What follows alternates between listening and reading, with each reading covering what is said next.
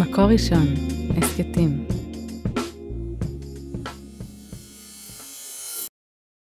שר האוצר לשעבר, חבר הכנסת ישראל כץ, צהריים טובים לך. אפשר כבר להגיד צהריים, נכון? שלום, צהריים טובים. אמ, כלכלת ישראל, אפשר להגיד, מקבלת צל"שים. האבטלה צוללת, הצמיחה מרשימה, דירוג האשראי אה, נשאר כשהיה, הגבוה צריך להגיד. אולי זאת ההזדמנות אה, לנצל את הבמה הזאת, לתת שבחים גם לממשלה הנוכחית. טוב, זה לא יהיה, זה לא יהיה בנושא הזה, זה בטוח. אם uh, כבר מגיע קרדיט, זה שני דברים. זה עשור של צמיחה כלכלית, ובאופן ספציפי, על רקע כל, uh, כל האירועים של הקורונה וכל מה שעברנו ואנחנו עוברים, uh, הפעולה שננקטה בעת היותי שר האוצר של הזרמת סיוע מסיבי לעצמאים, לעסקים, למובטלים, וגיבוי ותמיכה בענפים חשובים כדי לעבור את המשבר הזה עד הגעת החיסונים, וברגע שהתחיל אפקט החיסונים והמשק נפתח, הכלכלה הישראלית המריאה. אלמלא הסיוע הזה, היינו במצב אחר לחלוטין. כלומר, אם עסקים היו קורסים והמובטלים, מעל מיליון מובטלים היו מתמוטטים, אז היינו במצב הרבה הרבה פחות טוב. ולכן גם כל העולם משבח את מה שעשינו, ובמבחן התוצאה הממשלה בראשות נתניהו, שהייתי בה שר אוצר, היא במבחן התוצאה השאירה משק מזנק עם צמיחה של מעל 8% בשנת 21, עם גירעון יורד, כבר הגיע ל-3.3%, עם אבטלה יורדת ועם דירוג אשראי גבוה ועודפי הכנסות של עשרות מיליארדים שבעצם מוכיחים שלא היה צריך להעלות מיסים כי היה מספיק הכנסות. או שאתה מקבל את הכספים מצמיחה או מהעלאת מיסים. אני מעדיף לא להעלות מיסים ולא העלינו מיסים ולעודד את הצמיחה ואז בעצם המשק צומח וגם קופת המדינה יש בה מספיק כספים לשאר הדברים. הניסיון הזה לנכס לממשלה הקיימת צמיחה של שנת 21 שאת התקציב הם העבירו רק בנובמבר 21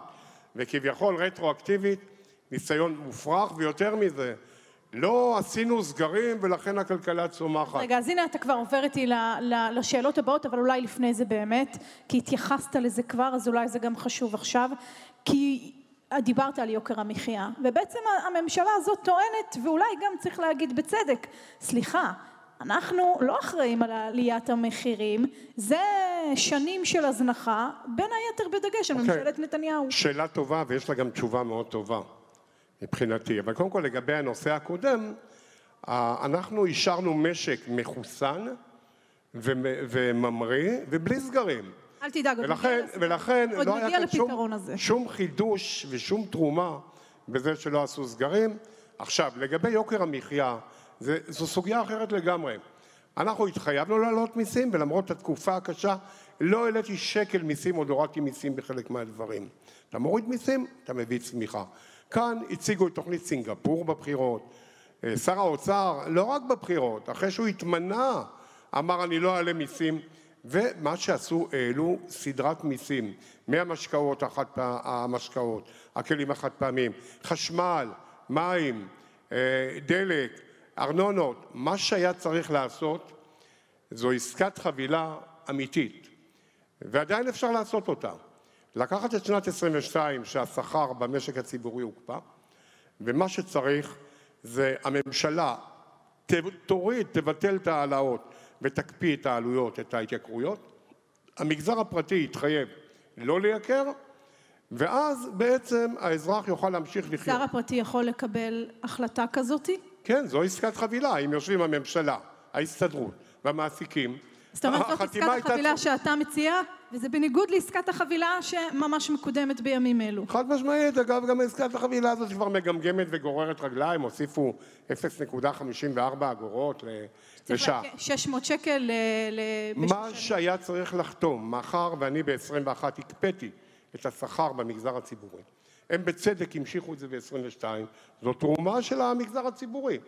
הם היו צריכים להקפיא את ההתייקרויות, והמגזר הפרטי היה חותם על הקפאת ההתייקרויות, ואז לא היינו מגיעים למצב שמנת פלאפל או אוזני המן הם כבר במחירים שהמון מאוד משפחות לא יכולות לקנות את הילדים שלהם. את יודעת, שושרה דמארי שרה בזמנו, ולנו יש פלאפל, על המאכל הלאומי הישראלי. אז יכול להיות שליברמן, אולי הוא לא אוהב את שושנה דמארי, ואולי הוא לא אוהב פלאפל, אבל זה לא סיבה לגרום לזה שהרבה משפחות לא יוכלו לקנות את המוצר הכי בסיסי והכי פופולרי פלאפל זה המוצר הכי בסיסי? פלאפל, לוקחים את המשפחה, אני אוהב פלאפל, שיכולתי עוד להרשות לעצמי, כן? לא במחיר. אז אה, לוקחים את הילדים, קונים מנה, חצי מנה. לא כל אחד יש לו מסעדה ובקבוקי יין ו- ולבוא, אנשים חיים על השקל. טוב, ואם אני- הם לא יכולים, 25 שקלים, כפול ארבעה ילדים, כבר 100 שקלים, זה יורד מדבר אחר. כל הסל היום, סל הקניות, הוא כבר במצב שלא יכולים לקנות מספיק. אנחנו בשיא הקורונה הבאנו למצב עם הסיוע שכולם יכלו לחיות. היום מצטמצמים ויש כאן פגיעה. שנייה שנייה חבר הכנסת כץ. דווקא על הנקודה הזאתי של הפיצויים לעצמאים, יכול מאוד להיות שזאת הדרך הקלה. זאת אומרת שזה הפתרון הקל, ואנחנו, ו, ודווקא הממשלה הזאת לא נקטה בזה. מה זה דרך קלה? למי הפיצוי הזה הלך? 160 מיליארד שקלים. הלכו לעצמאים, שאגב, אגב, 70 אחוז מהעצמאים זה עצמאים על 300 אלף ש"ח מחזור בשנה. חלקם 100 אלף, 200 אלף. זה אנשים שבלי עזרה היו קורסים, מתמוטטים, וגם העסקים האחרים מעסיקים עובדים. ולמובטלים, שהיו רעבים בלי הסיוע, לא היו משלמים את המשכנתה ולא היו קונים. אז קודם כל, העצמאים זה השכנים שלך, זה הקרובים שלך, זה החברים שלך. כל אחד שיחשוב לאן זה הלך. לא לקחנו את הכסף לעצמנו, זה הלך לציבור שנפגע. חבר עכשיו, הכנסת כץ, אני חייבת לעבור איתך לשאלה אחרונה. הימין יכול לחזור לשלטון? כן, אנחנו מדינה דמוקרטית. בסופו של דבר חייב להיות מתאם בין דעת הקהל לבין הייצוג בכנסת ואופי הממשלה. לא יכול להיות, הפער הזה שקיים היום בין הממשלה לבין הציבור הוא פער עצום.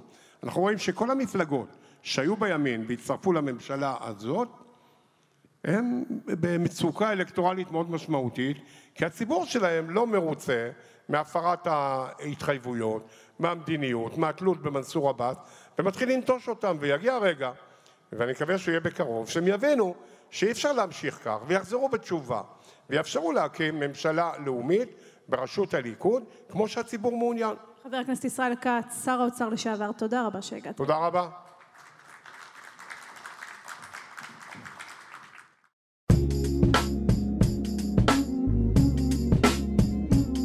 מקור ראשון, הסכתים.